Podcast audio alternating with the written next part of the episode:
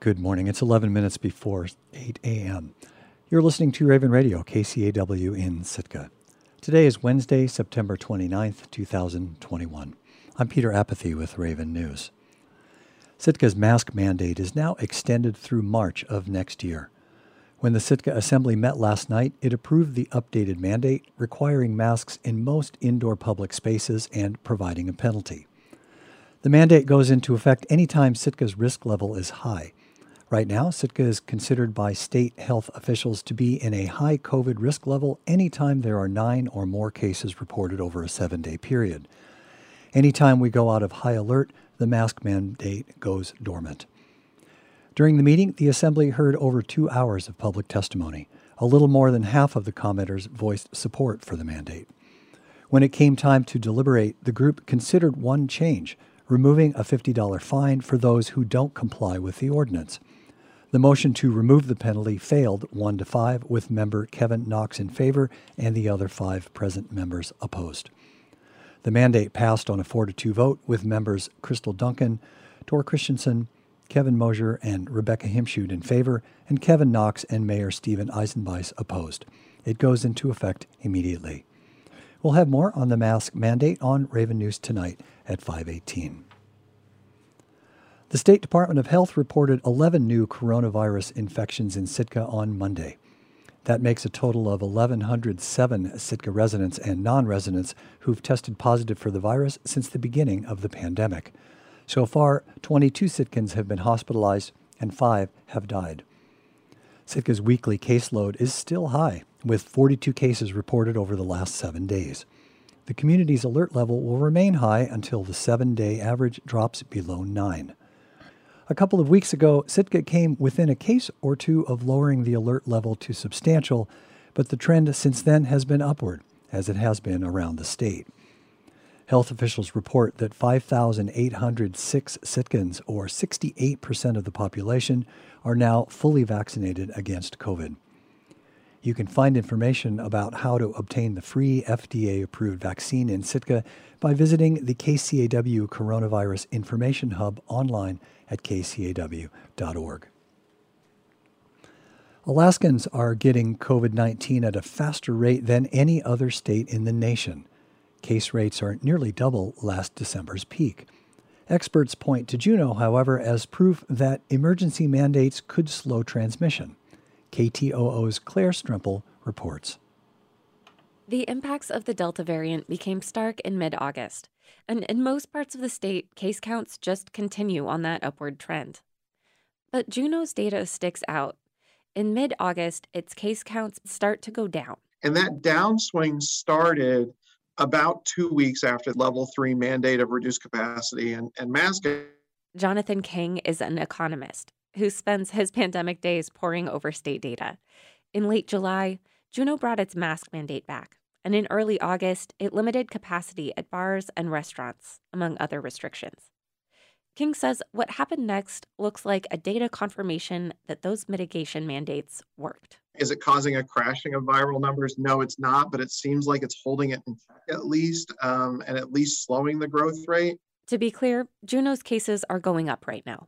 Juneau has been hit harder and seen more cases and more hospitalizations in the last month than ever before in the pandemic.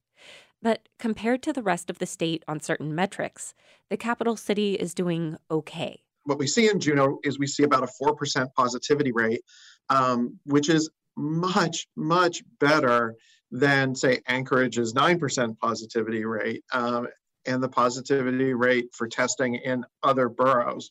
Positivity rate is the percentage of tests that come back positive. The higher the rate, the more likely it is that you'll encounter someone who's infected. Juneau's rate may be lower than Anchorage's, but it's still really high. And Jared Kosin, the chief executive of the Alaska State Hospital and Nursing Home Association, says that just because some of Juneau's numbers are lower doesn't mean they're healthy. And those numbers are valid, and they're good indicators of things, but they do not tell you the full story on the ground. Kosin says that even though the state's data dashboard has Juneau's hospital capacity in the green, Bartlett Regional Hospital is really full. Last week, there were no open beds. And 18 months into the pandemic, the impact on staff is significant. These people are exhausted, and the facility is stressed, when you put that number of patients on them, it's not something that's just a simple manageable load. State epidemiologists say the two major factors that decrease transmission rates are vaccines and mitigation, things like masks, social distancing. A state study published in January showed that emergency orders, including a mask mandate, slowed the pandemic in Anchorage last summer. More than 80% of Juneau's eligible population is fully vaccinated. And on a call with statewide health providers and reporters this month, Juneau-based public health nurse Sarah Hargrave said there's a reason the mask mandate is working in Juneau. People follow it. You just don't see people out in the stores without masks. People are pretty good about social distancing. Bars and restaurants are at a lower capacity based on city ordinances. Jonathan King, the economist, says the Juneau numbers are an indicator of how things could be going a little bit better everywhere else in the state. You know, there's a lot of people in the state that are working very hard, but the lack of public health mitigation measures is hurting the state right now, and it's costing lives. And someday, some very smart person will sit down and actually calculate the number of additional hospitalizations and deaths and cost that the state is incurring because it refuses to pursue even the most basic public health measures. He says it just doesn't add up. In Juneau, I'm Claire Strimple. Autumn in southeast Alaska means it's time for nearby bears to wander into town and fill up on easy meals. In Skagway, fruit trees, trash bins full of garbage, and bird feeders are all fair game for brown and black bears. KHNS's Mike Swayze checked in with a state biologist for tips on how to avoid attracting bears when they're the most irritable. Skagway is right in the middle of bear country, but for the most part, residents don't see many rambling through town until the fall colors turn the hillsides to rusty shades of yellow and orange. Alaska Department of Fish and Game wildlife biologist Carl Koch says this is the time of year bears go into hyperphagia, which is a phase that precedes hibernation. They're just conserving energy and packing on as much weight as they possibly can before they crawl into their den and not eat for months. So those bears are looking for cheap, easy-to-find meals. Fruit that's on the ground and things like that. Garbage is always an issue if it's not secure. Another thing that can be an easy, high-calorie meal is bird feeders. You know, it's not the time of year to have bird feeders out. It's still too early. You know, I'd wait at least until November for that. Chickens and other livestock are also attractants, and Koch says electric fences around chicken coops are a great deterrent. Make sure it's working properly, test it, and has fresh batteries or plugged in and working. You know, they get a meal, they learn where it came from, and they're liable to just come back or look to other similar food sources. They'll do the same with trash cans. Even if your food waste goes into the composter, a bear's sense of smell is highly advanced. You know, it's better than a bloodhound. It's just amazing, incredible sense of smell. And so if there's meat juice in there, they're going to smell it. And if they've already gotten garbage somewhere else, sometimes they knock cans over just to check them. Skagway Police Chief Jerry Reddick says there have been a few bears spotted in town, but as yet there haven't been any signs of them getting into trash. We had one report of some trash over between 8th and 9th in the alleyway between Main and State, but I think the crows were the ones that were spreading that around. Reddick says the bears have been spotted on the north end of town by 19th Avenue and again over in the City Hall area. The one that's been spotted by our officer Michaels is going to be a brown bear with a cub, so that's the cause for concern. Is anytime you have a mama bear, she tends to be a little more aggressive when the babies are around. Reddick says there haven't been any issues so far, and he says his department employs a non-lethal method for shooing away nuisance bears. What we used last year that was very effective was a paintball gun. So there was no chances of us sending a live round into an animal. It was very effective. We could put more rounds on target and not effectively hurt the bear. 5 years ago, a Skagway officer responded to a call in Dyea and wounded a bear while hazing it. That's a process where they try to scare the bear away. That bear lived another 2 days before it was finally put down.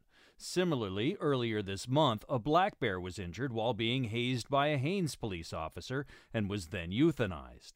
Reddick says with the paintball gun approach, there are fewer chances of wounding the animal. And, you know, anytime you're using less lethal like that with a bear, you always want to have two officers so that you have the lethal option if the bear turns and charges. So it's usually going to be a two-person call anytime we have a bear sighting.